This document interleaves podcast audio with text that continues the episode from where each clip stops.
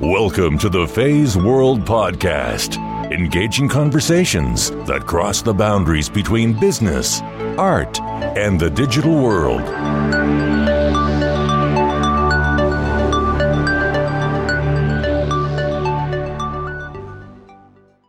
Hi, guys. Welcome back to the Face World podcast. This is your host, Fei Wu. You probably noticed that Face World podcast went offline for a few weeks. And that is because I was traveling and vacationing in China and was a wonderful time. I'm also thinking that I might turn some of those stories into mini episodes and uh, if you're interested in listening to that, so definitely continue to follow Face World. But back to today's topic. I am now recording a subject I must say that I've never exposed on Face World before, and that is financial versus spiritual independence. So, before we dive in, I want to clarify that spiritual here does not refer to religion, rather, we're talking about the human spirit. This blog post, or this episode, is also inspired by my friend Kirsten DeSecca. I met her at Arnold Worldwide and found out that she speaks Mandarin and visited China when she was still in school.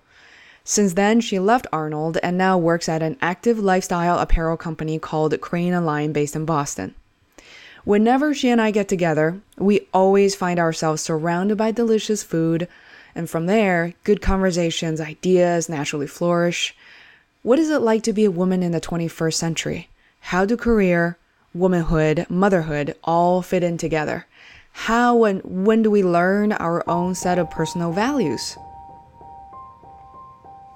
When I was five, my parents took me to an ice cream factory just outside of Beijing. It was a dream come true for a little girl like me. Since I was a baby, I had an obsession towards sweets like ice cream. Some say I still do today. Watching the ice cream taster cut open a pint of ice cream and indulge in the flavor, I knew instantly what I wanted to do for the rest of my life. I want to work in an ice cream factory when I grow up. I had never seen my mom looking so disappointed at me. Why would you do that? She showed no sympathy whatsoever. You are going to be a successful career woman, and you can buy yourself as much ice cream as you want, anytime you want. I never forgot that moment. It was a very strange experience. My mom never talked to me like that before, so I convinced myself that she had the best interest at heart. Therefore, I made my ice cream taster career a plan B. Growing up in Beijing in the 80s and 90s was an interesting time for anyone. The country was going through a tremendous amount of change. I remember seeing high rise buildings go up one after another. Tens of thousands of construction workers migrated to Beijing overnight. The city looked drastically different year after year. By the mid 90s, I stopped keeping track of places and things. There were simply too many that nearly nothing looked familiar. Not just architecture, but also food and the ways that we interacted with one another. We had a few brands for everything we needed in our lives, but all of a sudden, we had way more choices than we ever had before. I was about 12 or 13, wearing school uniforms every day just like everybody else. To embrace our individuality, all the teenagers went crazy for foreign shoe brands such as Nike, Adidas, Reebok, Puma were at the very top. Our feet became our status symbols. As teenagers, we started talking about money on a regular basis, mostly through the products we owned. Because of this speedy yet unprepared shift in our lifestyle and value, I remember thinking and fearing that our beloved city would soon be too expensive to live in one day. And most of our parents, by this, I mean nearly all my friends' classmates' parents worked full time, nights and weekends, often hours of commute each way. All of us were the only child, yet it still required both parents to work in order to continue the lifestyle we were accustomed to and aspire to obtain. A family car, a pet, vacation, extravagant education. At that time, an extravagant education meant bilingual schools with travel abroad opportunities and such. I had always wanted to study abroad when I was a child. My mom became a celebrity artist in the 80s with her breakthrough collection called Dream of the Red Chamber. It was the first and only collection that features all 440 characters from the renowned novel, a masterpiece from Chinese history. As a result, mom traveled a ton in and outside of China when I was still a child. Her work was sent to Taiwan, Korea, Spain, even the United States for shows. I was inevitably exposed to people and things outside of China, European and American influences being the most memorable of all. My English wasn't outstanding by international school standards, but I did quite well in the regular Chinese school system. I gained much confidence in believing that one day soon I would be backpacking my way through North America and then attend school as a full time student there.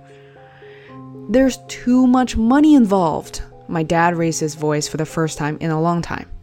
Fei will probably go to a decent college in China anyway, maybe graduate school. We can talk then. That's not what she wants to do. She is ready. My mom replied with confidence. I was proud of her. It was the most difficult decision she had to make, and it was crushing her soul. I was 16, mom and I were best friends. Always been there for her. Within hours, my mom and I showed up at Bank of China. My mom wasn't much of an accountant. She still hates managing money, but there she was, supporting me unconditionally and making my dream a reality. Standing in the middle of the bank with hundreds of people passing by, I learned the importance of financial independence as a woman. My grandma and generations of women before her couldn't even imagine such possibility. Making decisions independently without having to consult or rely on their husbands. The image of me as a five year old little girl standing in the ice cream factory reappeared. I thought, maybe mom is right all along. Financial independence is what a woman needs in order to be strong and powerful. A few months later, just after my 17th birthday, I found myself on a Boeing 757 from Beijing to LA, a solid 12 hour flight across the Atlantic Ocean.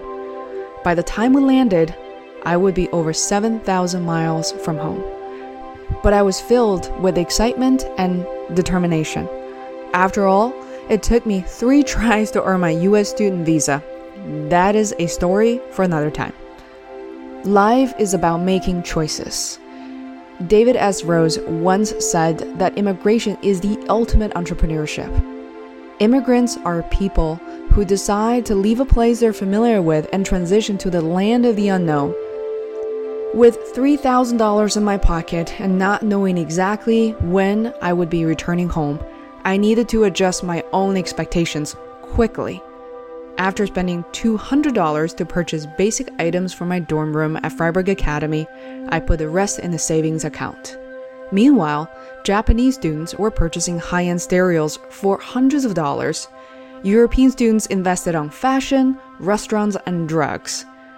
I was a bit of a social outcast in high school. So instead, I pursued hobbies much outside of my comfort zone. I joined the boys' hockey team, and I was the worst player they had ever seen but I stuck around. I also learned to play softball and hit a home run once or twice. When my sport wasn't in season, I found myself practicing alto sax in the music hall. This lifestyle was entirely new to me. When in Beijing, my parents would fill my schedule with private lessons, people to meet, in addition to the famously hectic school life in Beijing. I was always so busy, with very little time to think and reflect. At Fryeburg, Maine, I had nothing but time. I learned to cultivate a new way of freedom and independence. Without much money and parental supervision, I became more resourceful than ever before. I learned so many things for free, all while speaking a new language, meeting new people, and figuring things out constantly. I also failed plenty, in school and in sports, often embarrassed myself in front of my teachers and peers. Not an easy thing to do in high school but magically, I felt free and weightless. In turn, people recognized me. They remembered me. Some of them even voted me to be the prom queen. I thought it was a practical joke for a few seconds. So I wrote this blog post that I've always wanted to write. there's something to be said about spiritual freedom, a moment when you become yourself more fully. I often look back on my experience as a 17 year old entering into the world of the unknown by myself. Sometimes I fear that I wouldn't have the capacity to do that again. I find that this fear often increases with age. Somehow, we believe that we need to settle into a routine that appears stable and predictable. Max McKeown argued in his book, Adaptability, that stability is a dangerous illusion. How do we adapt? Answers to this question is long winded, usually. Some argue that financial independence needs to come first before anyone could adapt. But perhaps just perhaps, spiritual independence is even more important.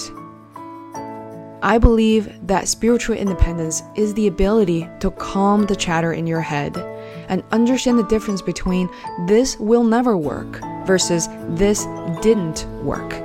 It is also the vision and belief that where there is a will, there is a way. Okay, let's not get too melodramatic here. Because this is not to say that you will or should feel balance at all time. That is a very artificial way to approach the mind.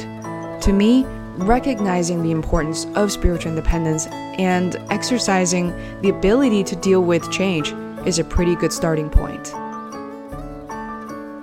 So that concludes the story of the day, Face World mini episode.